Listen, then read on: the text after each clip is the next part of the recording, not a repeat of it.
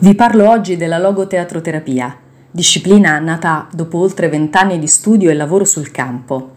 Prende vita dall'incontro e dal confronto di diverse discipline che hanno tutte un comune denominatore, la persona e la sua insopprimibile, dirompente effervescente necessità di comunicare. Il termine logoteatroterapia è ovviamente l'unione di tre parole differenti, logos, teatro e terapia la parola logos, che chiaramente viene dal greco antico, ha un'enormità di significati. Forse quello che mi piace di più è quello che ho trovato dal dizionario De Mauro, mm, secondo cui nella filosofia dell'antica Grecia logos è parola, discorso, ragionamento, è il linguaggio in quanto attività intelligente ordinatrice dell'esperienza.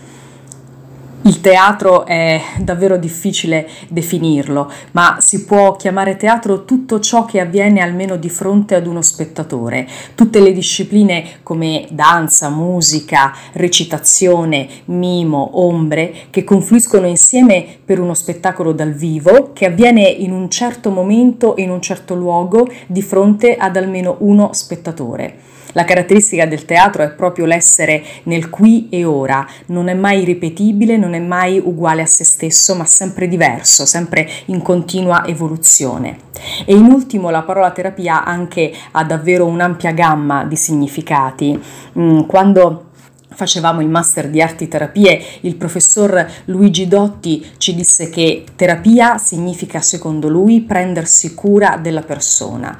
È un altrettanto illustre professore, Harold Bridger del Tavistock Institute, che si trovò anni fa a riflettere insieme agli operatori del CHASE e delle comunità di recupero dalle dipendenze sul significato di terapia, alla fine di una vivace discussione arrivò insieme agli operatori alla conclusione che terapia tutto ciò che fa fare un passaggio a un individuo verso sua, il suo benessere, superando o quantomeno alleviando uno stato di sofferenza o di disagio iniziale. E quindi terapia sia il farmaco per il mal di testa, quanto il colloquio con il proprio analista, quanto una seduta di artiterapie, musica, danza, pittura e teatro, ma anche semplicemente un colloquio con un amico che ci fa fare un passaggio importante per la nostra vita.